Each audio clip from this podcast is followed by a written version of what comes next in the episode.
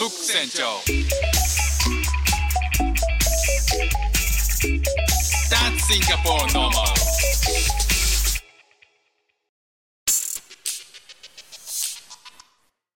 どうも副船長です。シンガポールで3歳と4歳の息子の子育てをしている主婦です。イラストに挑戦したり、歌を歌ったり、英語学習のことだったり、海外生活で面白いと感じた日本との文化や価値観の違い、そこから改めて感じた日本のすごいところなんかをお話ししております。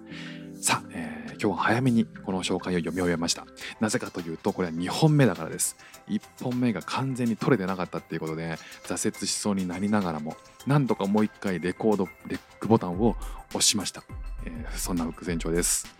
えー久しぶりにこういったあのお話をする配信をしております。あのシンガポールに来て最近すごく思うことがすごくダイバーシティの国だなっていうふうに改めて感じてるんですよね。というのも、えーまあ、あのありがたいくいろんな機会でですね最近いろんな国の方と、えー話す機会が多いんですよ。先日、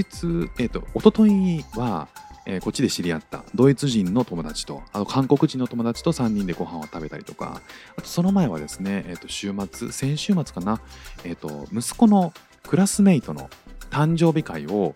やったんですけどもその時に、ま、クラスメイトが何人か来てでその両親が何人か来てっていう感じでいろんな国の人なんですよね。本当にいろんな国バラバラで、え、とイギリス人がいて、え、とフランス人がいてチェコチェコの人がいて、えモロッコだったかな？がいてデンマークがいてっていう本当にいろんな国の人同じ国いないのかよっていうぐらいあの多多国籍多国多国籍。あなんて言うんだろうな。あのよくわかんないですですけど、まあ、そういったいろんな国の人たちと、えーありがたいことに会話をできるように少しずつ僕も英語力がついてきたっていうことを嬉しいなと思いつつそういった人たちにですねあのいろんなあの日本のこととかどう思ってんのとか日本で何知ってんのとかいろんな話をしてみるんですよね。そういったところで気づきとかいろいろあって面白いなと思うのでそういったことを少しずつシェアしていきたいなっていうふうに思っています。今日はですねあのフランス人が日本のアニメもしくは漫画をなぜ知っているのかをドイツ人に質問してきたややこしい。ややこしくて申し訳ございません。どういうことかっていうと、えっとその時にあのお話をしたフランス人の僕と同じぐらいの年齢だと思うんですけどパパがですね、えーパパとあとはイギリス人のパパと、まあ、3人でお話をしててましてですね。その時に子供の頃何見てたっていうテレビ番組とか。で、えー、と今シンガポールではその子供たちが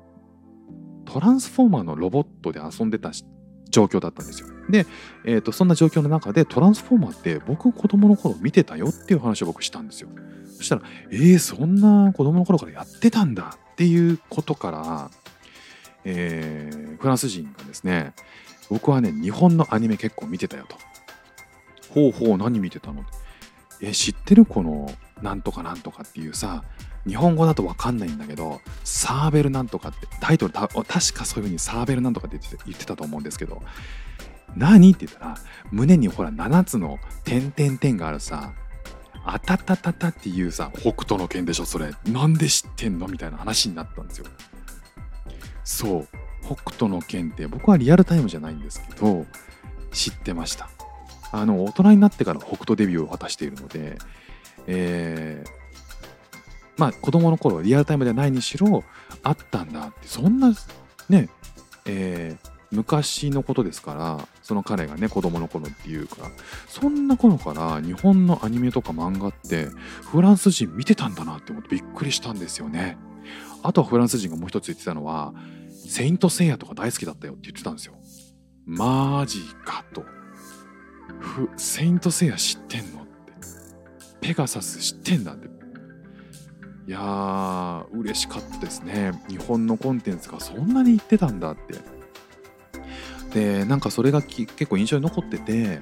一昨日そのドイツ人の友人に話をしてみたんですよ。フランス人が北斗の拳って知ってたんだけど、まあ、そもそもさあなた知ってるっていう話をしたら北斗の拳を知ってるよ見てたよって言うんですよね。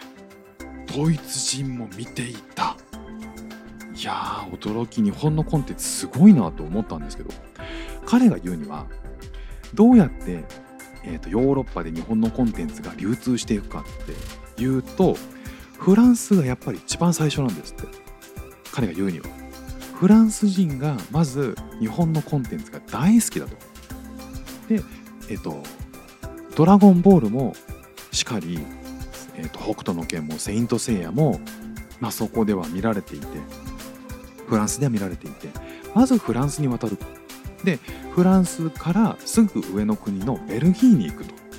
でそのベルギーからすぐ右隣のドイツに入ってくるってそういうルートだと。ドイツは3番目らしいんですよね。へえ別にじゃあそのルートを知ってたからどうかっていうのは別にあんまないんですけどその順序で入っていくんだっていうのは驚きというかへえそうなんだっていう新鮮でしたね。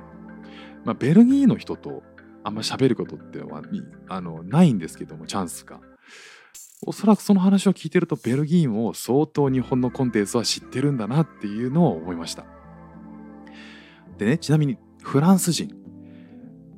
フランスではその日本のコンテンツめちゃくちゃ人気があってそのオタクっていう人たちも多いらしいんですよね日本のそういう日本のコンテンツオタクみたいなだからコスプレっていう文化もすごくフランスでは多くってえコスプレイヤーってのはフランス人がよくやってるらしいんですよね。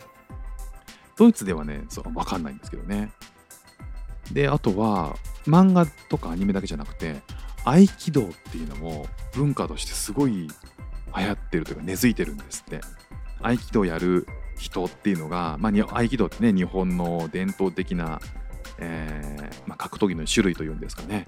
そういったものなんですけどフランスでもめちゃくちゃやってるんですって。だからフランス人っていうのは日本のコンテンツを見て育ったと言っても過言ではないっていうぐらい、えー、なんでしょうね。それをあにあの親日というのか分かりませんけどそういったそのコンテンツでそこまでつながってるんだっていうのを感じました。ね、あの2021年はオリンピック東京でありましたけど次はねそのフランスそのフランスにバトンタッチをしたっていうのもなんか、えーいいつながりというかいい流れなんだなって奇跡的な流れなんだなっていうのをね改めて思いましたね。まあそんなあの別に何という話ではないんですけどもそんな話を、えー今後あのできるだけ共有していこうかなというふうに思っています。ということで今日も聞いていただきましてありがとうございました。フック船長でした。じゃあまたね。